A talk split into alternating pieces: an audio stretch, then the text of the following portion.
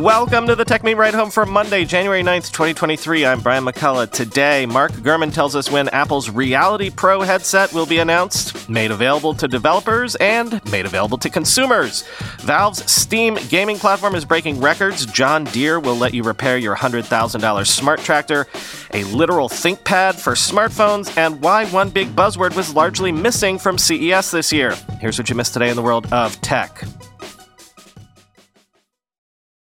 Mark Gurman, Apple Scoop Monday. In his weekly newsletter, Gurman reports that Apple plans to unveil its Reality Pro headset, that seems to be the name, this spring, announcing it before WWDC. He also says that the new Mac Pro that we all think is coming will end up looking a lot like the 2019 model, but will also lose user upgradable RAM. Quoting the man himself, Apple, after seven years of development, is nearly ready to launch its first mixed reality headset. But the focus on this new product will lead to an otherwise muted 2023 for the rest of the Apple lineup. Up until fairly recently, Apple had aimed to introduce the headset in January 2023 and ship it later this year. Now the company is aiming to unveil it this spring ahead of the annual Worldwide Developers Conference in June, I'm told. Apple has already shared the device with a small number of high profile software developers for testing, letting them get started on third party apps. The device's operating system, dubbed Borealis, inside the company will be publicly named XROS. With the current plan, Apple could introduce the device to consumers, likely under the name Reality Pro, and then get developers up to speed on its software features in June. On this timeline, the company would then ship the product later in the fall of 2023.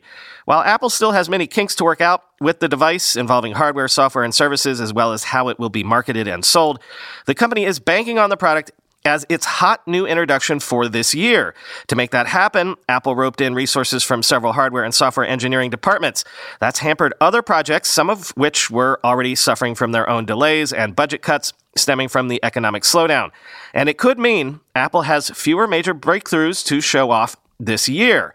Here's what to expect, starting with the Mac lineup. The new MacBook Pros coming in the first half of this year will have the same designs and features as the current 14 inch and 16 inch models, but include M2 Pro and M2 Max chips. These are marginal leaps from today's MacBook Pro processors. A high end configuration of the Mac Pro a model with 48 CPU cores and 152 graphics cores has been canceled. Instead, Apple plans to release a version with the M2 Ultra, making it unclear beyond the machine's expandability why most users would buy it over the cheaper and smaller Mac Studio. In another disappointment, the new Mac Pro will look identical to the 2019 model. It will also lack one key feature from the Intel version user upgradable RAM. That's because the memory is tied directly to the M2 Ultra's motherboard. Still, there are two SSD storage slots and for graphics, media, and networking cards. A larger iMac Pro, meanwhile, has been on and off Apple's roadmap, and I would be surprised at this point if it arrives in 2023. A spec bump upgrade for the 24 inch iMac won't arrive until the M3 chip is ready, which likely won't happen until late 2023 or 2024 at the earliest. If there's any major saving grace for the Mac lineup in 2023, it's a planned 15 inch MacBook Air.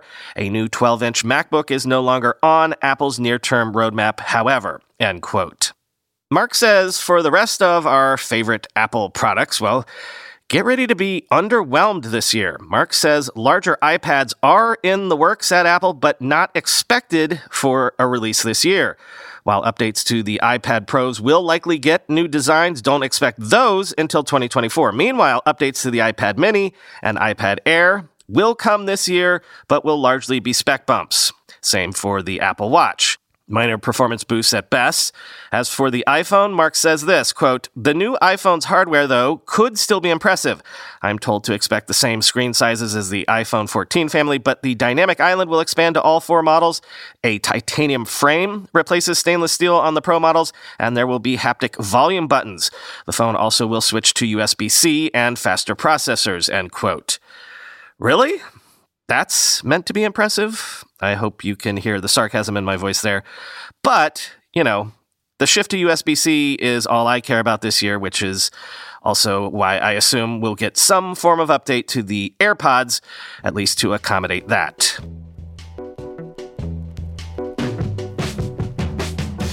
Valve's Steam platform claims it has crossed 10 million concurrent in game players for the first time ever on January 7th and recently exceeded 33 million concurrent online users. Quoting The Verge. According to SteamDB, a non Valve affiliated database, Steam racked up 10,082,055 active in game players and 32,186,301 concurrent online users, folks who were online but not necessarily playing a game, on Saturday, September 7th, surpassing previous user milestones. In fact, Steam has already surpassed the record for concurrent online users in the last 24 hours since SteamDB's initial announcement on Saturday, with a new all time peak of 33 million 78,963 users being reported by the database website. Steam has increasingly broken records for concurrent online users since the beginning of 2020, coinciding with the beginning of the global COVID 19 pandemic. By March of that year, the platform had smashed its then all time record for concurrent users at 20 million, which had increased to a new record of 30 million users by March 2022.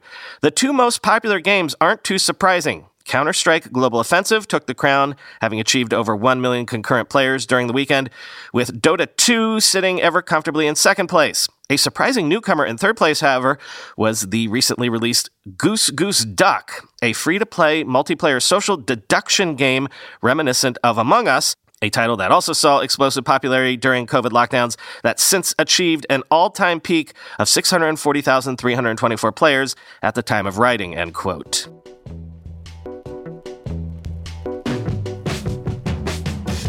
Super news if you like, you know, not being locked out of hardware you buy.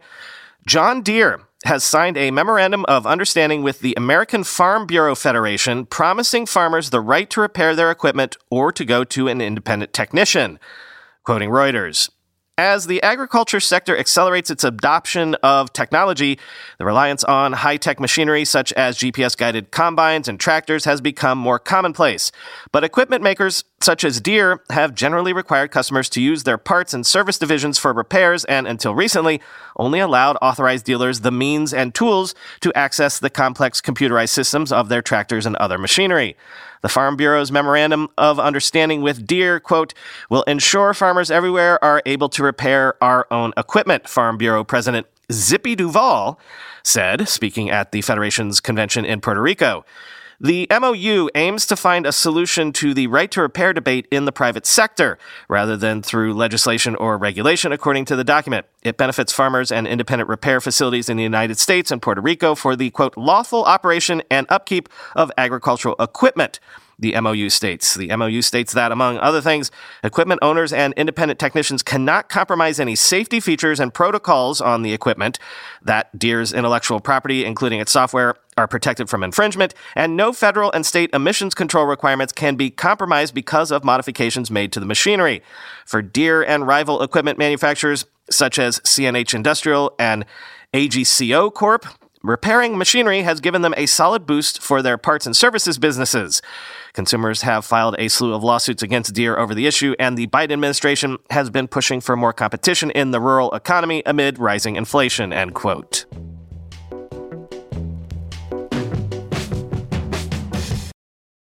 Sign Oh the Times, as Prince once said. UK based insurer Beazley is launching the first ever cyber catastrophe bond, typically used for hurricanes and extreme weather, as the industry combats ransomware claims. Quoting the Financial Times Catastrophe bonds work like normal bonds in that they give investors interest payments, typically at a floating rate in this market, and hand back the principal at maturity. But investors can lose some or all of their money if certain tightly defined triggers are hit. Generally, those triggers relate to the level of claims from hurricanes and other extreme weather events. Institutional investors seeking returns have poured tens of billions of dollars into such insurance linked securities, forming a significant source of reinsurance for underwriters. The $45 million private bond will pay out to Beazley if total claims from a cyber attack on its clients exceed $300 million a structure intended to give some protection to the insurer's balance sheet from, quote, remote probability, catastrophe, and systemic events, end quote. Adrian Cox, Beazley's chief executive, told the Financial Times that the new instrument gave the insurer access to a much larger source of capital. What that taps into is a pool that is trillions of dollars rather than hundreds of billions and is a pathway for us to be able to hedge and grow, Cox said. Beazley hoped, he added, to scale this new tool to eventually provide billions of dollars worth of reinsurance cover. Beazley's cyber bond, the culmination of a three year project, was structured and placed by broker Gallagher RE and bought by investors, including Connecticut based specialist Fermat Capital Management. The interest rate on the deal was not disclosed, but Beazley said the bond could be followed by additional tranches this year and beyond, end quote.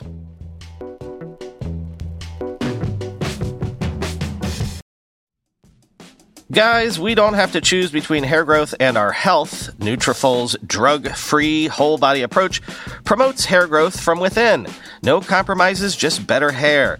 Nutrafol is the number one dermatologist recommended hair growth supplement brand with over 1 million people seeing thicker, stronger, faster growing hair with less shedding. With Nutrafol, building a hair growth routine is simple. Purchase online, no prescription or doctor's visits required. Free shipping and automated deliveries ensure you'll never miss a day. See results in 3 to 6 months. While many supplements rely solely on ingredient studies, Nutrafol clinically tests final formulations to ensure their efficacy. In a clinical study, 84% of men showed improvement in their hair after 6 months taking Nutrafol's men's hair growth supplements. Take the first step to visibly thicker, healthier hair for a limited time, Nutrafol is offering our listeners $10 off your first month subscription and free shipping when you go to Nutrafol.com slash men and enter the promo code RIDE HOME. Find out why over 4,500 healthcare professionals and hairstylists recommend Nutrafol for healthier hair. Nutrafol.com slash men, spelled N-U-T-R-A-F-O-L dot com slash men, and enter promo code RIDE HOME. Selling a little or a lot?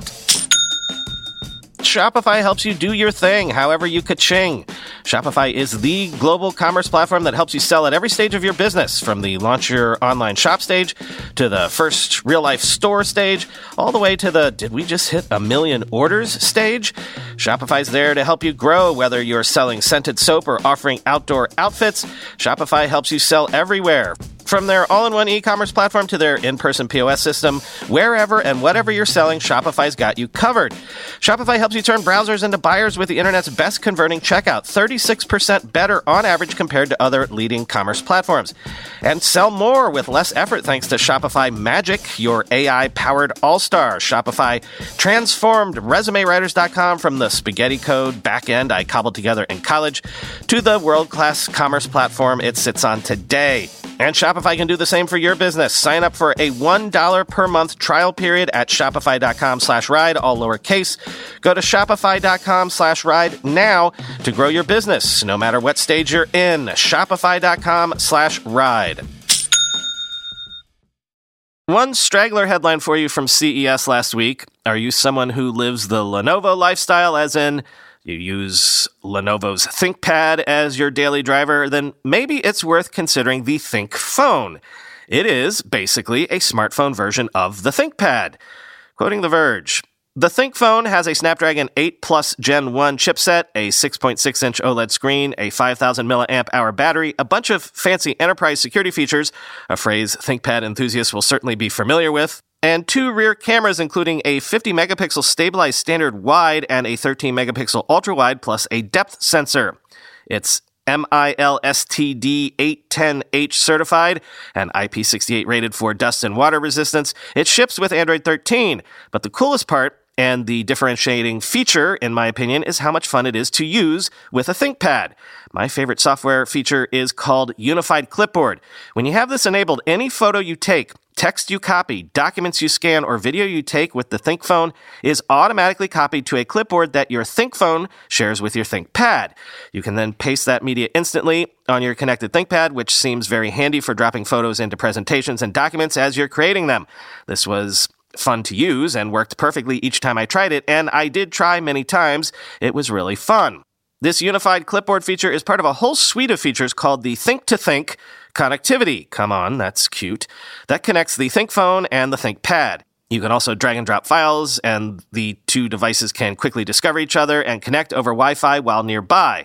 You can even use the ThinkPhone as a webcam while taking conference calls on the ThinkPad. The latter works with any video conferencing software, Lenovo told me, so it's not like some other fancy webcam features companies have come out with this year where your company's conferencing software of choice needs to decide to support them.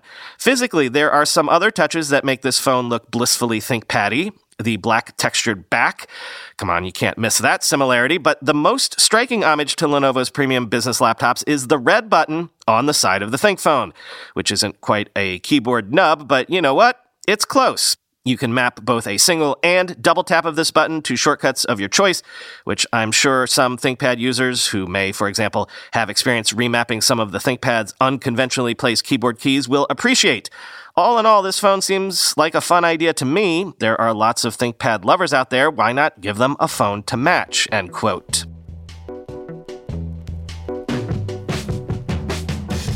And finally, today, you know what was a touch interesting about CES this year, at least as far as I could tell from the coverage, was the lack of something. After years of hype, 5G seemingly took a back seat at CES 2023 as the industry seemingly focuses on laying the groundwork for all of that self driving car, AR, and Internet of Things magic that it's been hyping up for the last few CES cycles. Quoting The Verge. Why? It's not as if all of the things we were promised with 5G have come to pass. I don't remember getting into a fully autonomous vehicle to get my robot performed surgery. At best, what we have now is a slightly faster version of 4G. So, why did the pep rally stop? For starters, we're all sick of hearing about it, and CES has a unique way of rallying around a technology one year and then leaving it for dead the next. How's your 3D home theater working out? Exactly. And there was always a time limit on 5G's newsworthiness at a certain point, when it becomes the prevailing wireless technology, it's not going to be 5G, the new thing. It'll just be the internet you use when you're not on Wi Fi. More than any of the above, the time has passed where wireless CEOs feel they need to sell 5G to the general public and, of course, their shareholders. It's not a niche new service anymore, it's the default option in the US at least. Basically, every new phone sold on their shelves is 5G compatible, and mid band 5G finally exists on all major carriers in large parts of the US. The next time you walk into a wireless store to buy a new phone or sign up for a new service, you'll have a very hard time leaving without a 5G device and plan, regardless of whether you really wanted them. So now we have 5G phones in our hands, 5G networks are here, and not much has changed. Maybe the web pages load a little faster, but that's hardly robot surgery. What gives? The thing is, rolling out 5G is a long, ongoing process. The hype made it seem like all the good stuff was just around the corner, but truthfully, it was and still is years and years away. We're only now entering the phase of 5G development where the industry moves beyond mobile broadband improvements, all that talk of blazing fast wireless data you've been hearing about ad nauseum, and focuses more on laying the groundwork for things like self driving cars, augmented reality, and expanding Internet of Things in smart cities and industry. You know, all the stuff we were promised 5G would do. According to a couple of network executives that I talked to at the end of 2022, moving network functions closer to the end user will play a big role in unlocking these new capabilities. Even once the network capabilities are there, it takes time to build out an ecosystem that takes advantage of them. Verizon's Srini Kalapala, Senior Vice President of Technology and Product Development, describes the challenge. Quote, in the world of automotive, there's a lot of talk about 5G being able to allow cars to communicate with each other, allow cars and pedestrians to cohabitate in a given environment. But it's an ecosystem. Just having one car and one customer on the road doesn't work. You've got to get everybody on board, end quote. So yes, you may have a 5G icon on your phone, but the most transformative aspects of 5G are supposedly still in the works. That's a tough message to sell in a flashy keynote, especially when everyone in the room has access to the technology you're talking about, end quote.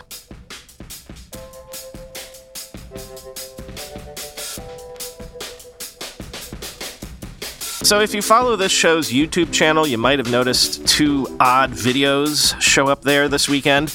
Links to both of the videos are the final links in the show notes today, because you might want to check it out. I wanted to test out these AI tools for myself, the ones we've been talking about so much these last few months. So I generated two videos entirely using AI, or let's call it maybe 90% using AI. All of the text and content was created entirely by me querying and refining my queries using ChatGPT. The audio voiceover of the text was generated entirely by different text to speech tools. Some worked better than others, that's why I did two different ones. Some of the images and video were even auto selected by AI, though to a large degree I found the images I used using Google Image Search. I did all this for a couple of reasons. I wanted to learn about the functionality of these tools, how these tools are or are not already game changing tools, say for creators. I want to talk to Chris about this the next time we do a bonus episode because believe me, I have a lot of thoughts. But also, because the next step is I want to take a crack again at producing this show, generating the audio of my voice, or at least of my text, using AI. You might hear additional experiments to this end, maybe even tomorrow. I wanted to find out could I completely replace the two hours of editing audio I do every day to produce this show? Early results seem to be maybe I can soon. You'll hear. Maybe tomorrow. The robot voices are rapidly getting better than the last time we tested this, which was, I think, maybe two years ago. I would estimate that within five years for sure, I could probably produce this show without ever speaking into a microphone like I'm doing right now.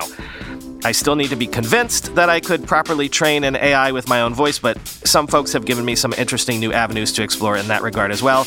As I say, this is an experiment I ran to learn, to learn for me and for you, to see how far the technology really is right now. Is it all hype at the moment, or are we already at the point where you can craft these tools into an existing workflow today?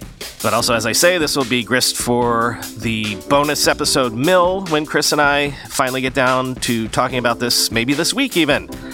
Anyway, as I said, maybe you'll hear more tomorrow. Talk to you tomorrow.